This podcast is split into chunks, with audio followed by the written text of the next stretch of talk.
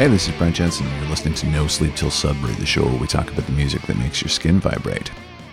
Last week, we talked about the formation of Metallica down in Southern California in late nineteen eighty-one. Now, just a few miles away in Los Angeles, and a few months earlier, in January nineteen eighty-one, another band was formed that would be pivotal in launching a musical genre. This time, that genre was what's been called glam metal, or hair metal. That band was Motley Crue. Motley Crue's founder was a guy named Frank Feranna, born in San Jose, California in nineteen fifty-eight. After his father left the family, he was raised by his mother for a while, but later moved in with his grandparents after his mother abandoned him.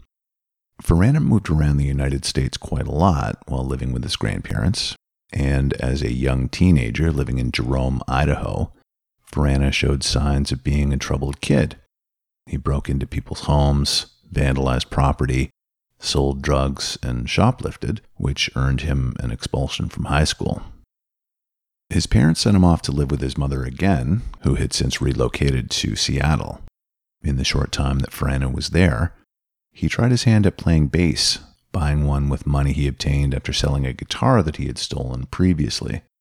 The story goes that he walked into a music store and asked the guy at the counter for a job application, sending him into the back and allowing himself to grab a guitar and abscond with it.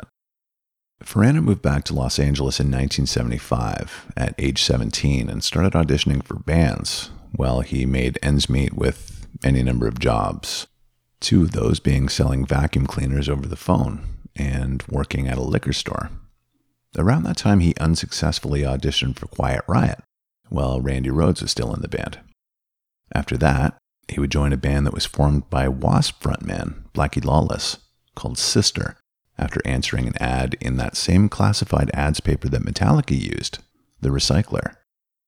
Feranna's time in Sister was short, however, the band fizzled, and Feranna, along with Sister bandmate and guitarist Lizzy Grey, went on to form their own group called London.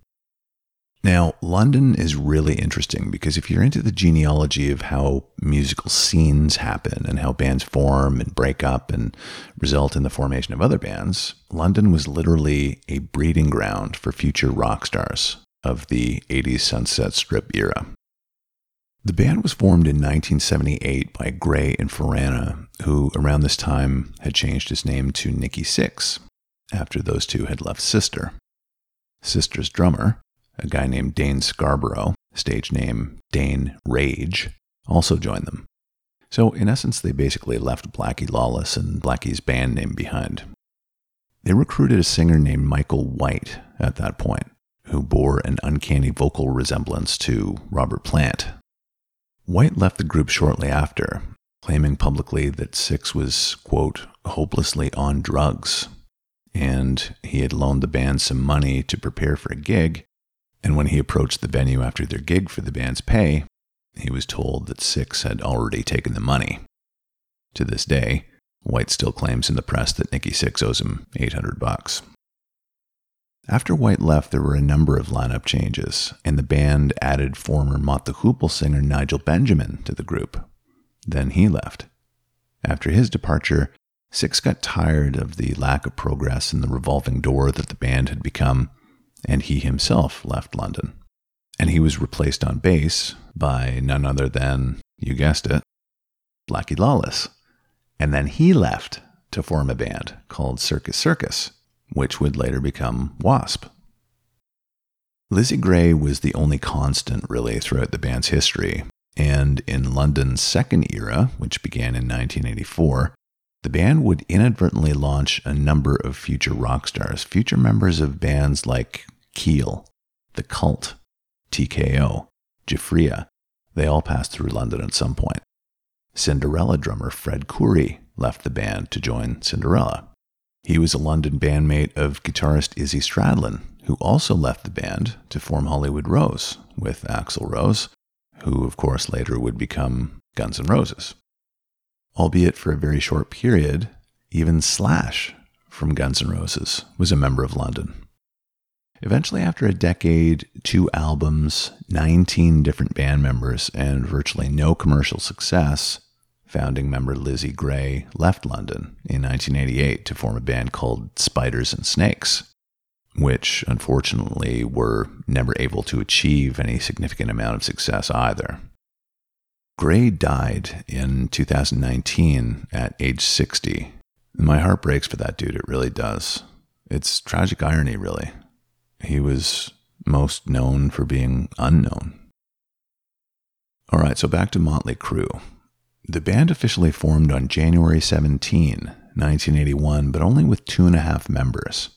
After Sixx left London, he had recruited teenage drummer Tommy Lee Bass from his Sunset Strip band, Sweet nineteen. Lee may well have turned out to be the best musician in what would later become Motley Crue, but in assembling the band, Sixx was very much focused on a visual appeal, having been heavily influenced by early glam bands like T-Rex and Bowie, and then also the theatrics of Kiss. So it's not unreasonable to assume that Sixx wanted Tommy Lee in the group more because of his flashy, stick-twirling playing style, and for hitting cymbals so hard that he actually broke them. Sixx and Lee jammed with singer and guitar player Greg Leon for a little while, who was also from Lee's old band Sweet nineteen. Leon eventually decided that he didn't want to continue on with them, and Sixx and Lee decided that they would look for new members for this heavy theatrical band that they wanted to create. As their guitar player, they brought in a guy named Bob Deal, also through The Recycler, by the way, who had reinvented himself in nineteen eighty-one as Mick Mars. Now, this was an odd choice because not only did Mars not at all resemble the androgynous-looking types that were taking over the Sunset Strip at that time, but he had also just turned thirty around the time that the band formed, making him a full eleven years older than Tommy Lee. Now, that's a major age difference at that point in life, a nineteen-year-old playing with a thirty-year-old.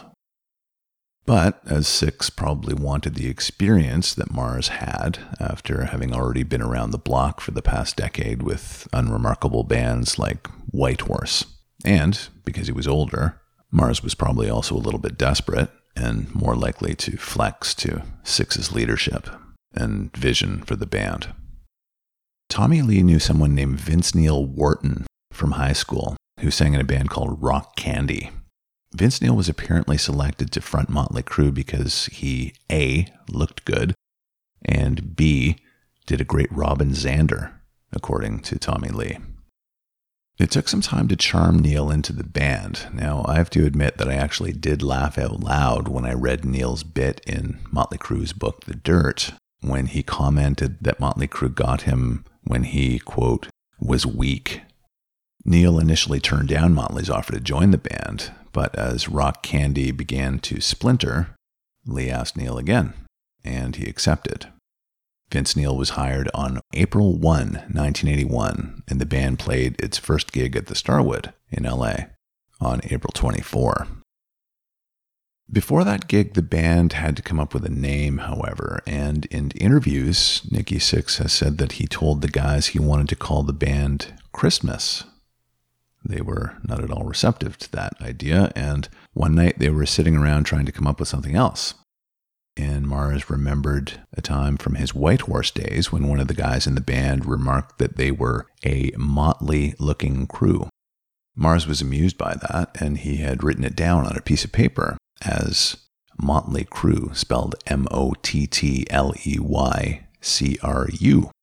After that spelling was modified slightly, Motley Crue, with the spelling of M O T L E Y C R U E, was what the band would go with, with Neil suggesting to add the two sets of umlauts to make it look more metal. This apparently was inspired by the German beer Lowenbrau, which the members happened to be drinking at that moment. In November nineteen eighty-one, Motley Crue's debut record, Too Fast for Love, was self-produced and released on the band's own label, called Leather Records, also with umlauts and a U, and it sold twenty thousand copies. Newly appointed manager Alan Kaufman arranged for a brief tour of Canada for the band, while he negotiated a proper record deal on the strength of Motley Crue's growing popularity on the Sunset Strip. Elektra Records signed the band in early nineteen eighty-two, and Too Fast for Love was then remixed by Queen producer Roy Thomas Baker, and it was re-released on August twentieth, nineteen eighty-two. The Elektra version had a different track order than the original Leather Records pressings, and it omitted the song Stick to Your Guns, as well as the first verse from the title track, Too Fast for Love. The funny thing was that the initial release of the album by Elektra in Canada, on both vinyl and cassette, was not actually the remixed version. It was just the original Leather version with an Elektra label on it. And it did include Stick to Your Guns. This was done because Motley was about to go on that Canadian tour, and Elektra wanted to make sure that some form of product was available while the band was in Canada. When the remixed version was completed a short while later, future Canadian pressings were the same as the Elektra version, issued everywhere else. So during the Cruising Through Canada Tour nineteen eighty-two, a couple of widely publicized incidents occurred. In Edmonton, the band was arrested at the airport for wearing all of their spiky stage clothing through customs, as it was considered dangerous weaponry. You know, it's funny because I remember as a thirteen-year-old kid seeing pictures of those leather wristbands with the raised spikes on them in Hit Parader and Circus Magazine, and then looking for them in all the shops, but they were nowhere to be found here in Canada. The country actually did outlaw them. Also in Edmonton, Vince Neil had with him an assortment of porn magazines in his carry-on, which was considered indecent material by the authorities. Both were intentional P R stunts staged by the band and management, it would be found out later. Next, when the band played their Scandals Disco gig in Edmonton, someone called in a bomb threat, and that earned the band front-page publicity. Tommy Lee would be interviewed by police as a result. And sure enough, this was also a staged P R stunt perpetrated by their management. And after Lee threw a television set from an upper story window of the Sheraton Caravan Hotel in Edmonton, Motley Crue was banned for life from the city. The tour was a financial disaster and ended prematurely, but it garnered some international press for Motley. The band dropped Kaufman as a manager in nineteen eighty-three in favor of Doc McGhee, who would also go on to manage Kiss and Bon Jovi. Kaufman was forced to declare bankruptcy as a result after having mortgaged his home more than three times to cover band expenses. Motley Crue's second record, Shout at the Devil, the one whose ad in Cream magazine jumped out at me and initiated my teenage infatuation with Motley Crue at the age of thirteen, was released on September twenty-sixth, nineteen eighty-three. Shout at the Devil broke the band mainstream in North America. It sold two hundred thousand copies in its first two weeks, and it would go on to be certified four times platinum. The record generated a lot of controversy for its title track and album imagery, both of which intentionally used Satanism in order to attract attention. The pentagram on the front cover spurred Christian and conservative groups to proclaim the band was encouraging their listeners to worship Satan, which I always thought was kind of funny and ridiculous. Nikki Sixx had brought all of this stuff to Motley Crue after his Sister days with Blackie Lawless. Sister had been a very theatrical, occult-themed band, possibly the first band in L A to incorporate things like a pentagram and other occult symbolism into a theatrical metal show that also deployed things like blood, fire, face makeup, et cetera. Apparently, Sixx actually asked Lawless for permission to use some of Sister's occult-related imagery for Shout at the Devil, since at that point, Lawless was intent on moving in a different direction. Blackie's response was interesting. He said, quote, "Take whatever you want, because at that point, I realized that with an image like that, you end up painting yourself in a corner and you can't get out." Hmm. Soon the band would get the attention of the Prince of Darkness himself, Ozzy Osbourne, and Motley Crue found themselves in the opening slot of Ozzy's nineteen eighty-four Bark at the Moon tour. By this time, the band were making quite a name for themselves for their outrageous look, heavy makeup, heavy hairspray, leather, high-heeled boots, and never-ending consumption of alcohol and drugs. Of course, Ozzy was a welcoming host for all of this, his wife and manager Sharon not so much. But right before Shout at the Devil was recorded, Motley Crue was kicked off Kiss's Creatures of the Night tour after only five shows. Gene Simmons demanded that they be replaced based on their bad behavior. Poor Gene. That must have been like dealing with four super thirsty Ace Fraileys. After completing several months of touring in support of Shout at the Devil at the end of nineteen eighty-four, Motley had a couple days off, and Vince Neil decided that he would throw a massive party at his house in Redondo Beach, California. Lots of people were there, including some of the guys from the band Hanoi Rocks. The drinking and the drugging went on for days, and Neil borrowed his neighbor's car so that he and Hanoi Rocks drummer Razzle could go to a local liquor store for more supplies. They made it there, but on the way back, Neil lost control of the car and veered into oncoming traffic at sixty-five miles an hour, colliding head-on with another vehicle moving in the opposite direction. The crash plunged the driver of the other car into a coma that lasted for a month, and both she and the passenger sustained permanent brain damage from the incident.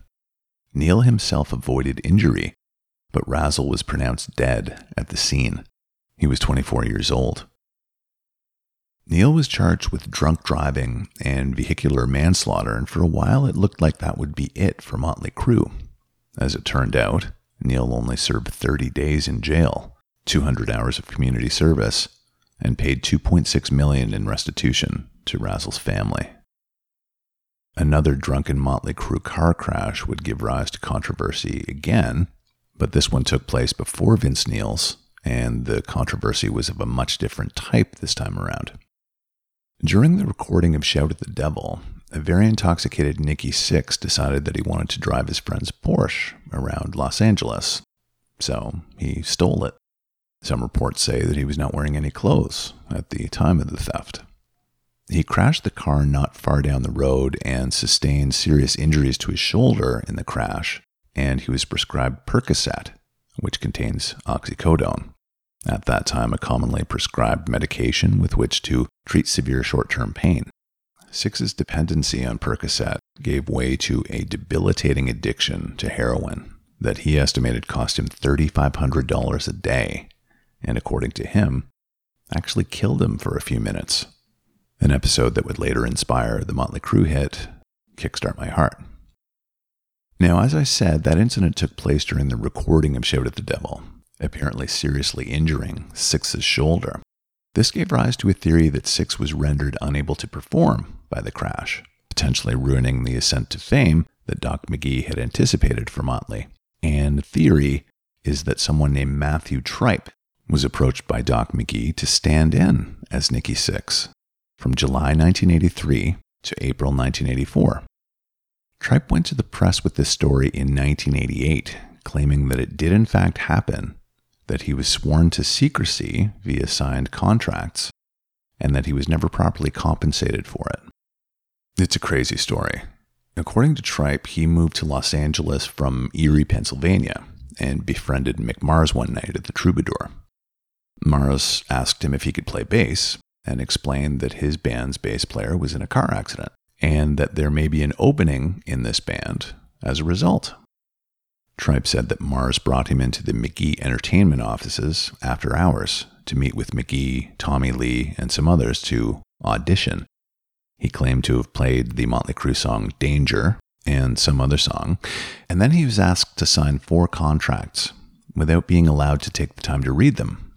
He was asked to sign them Nikki Sixx, not Matthew Tripe.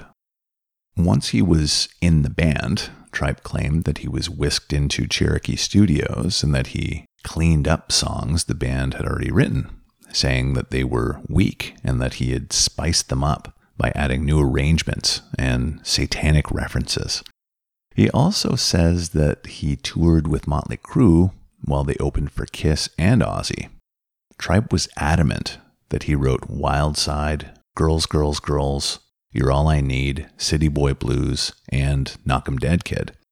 He also claims to have written all of Motley's next record, Theater of Pain, except Smokin' in the Boys' Room, which is a cover, and Home Sweet Home, because he wouldn't have written a wimpy song like that, according to him.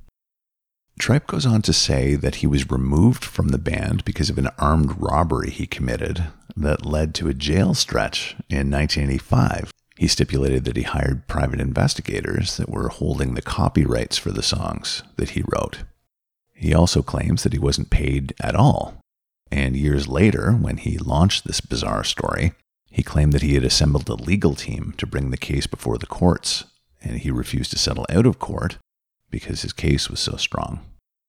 An American journalist named Ed Esposito interviewed Tripe in nineteen eighty-eight and submitted the piece to Kerrang! Magazine.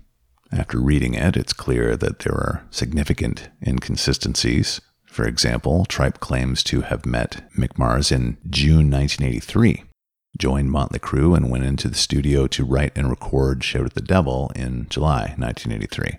But the band had already played the Shout at the Devil material at the U S Festival on May twenty-ninth, nineteen eighty-three.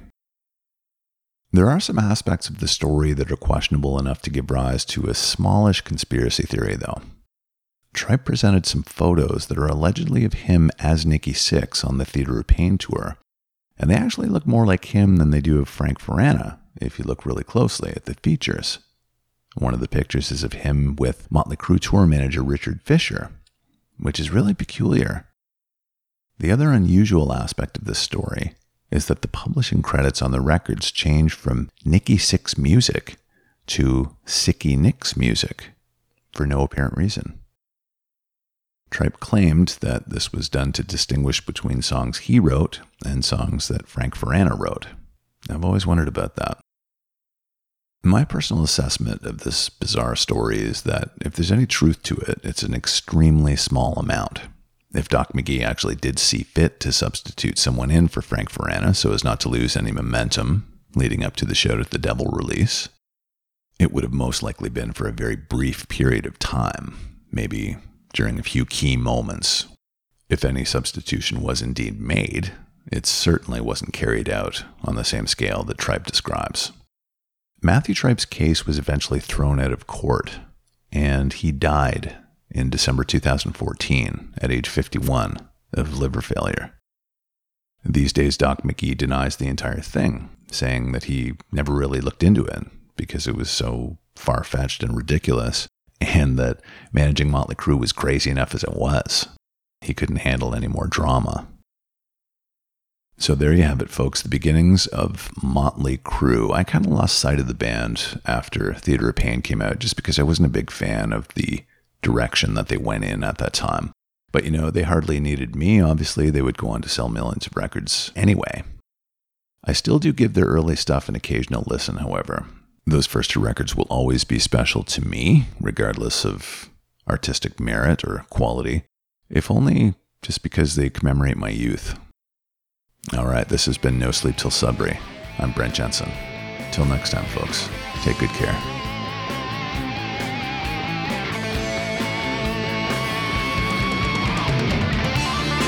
Brent Jensen is the best-selling author of No Sleep Till Sudbury, Leftover People, and All My Favorite People Are Broken. All titles available in stores and on Amazon worldwide.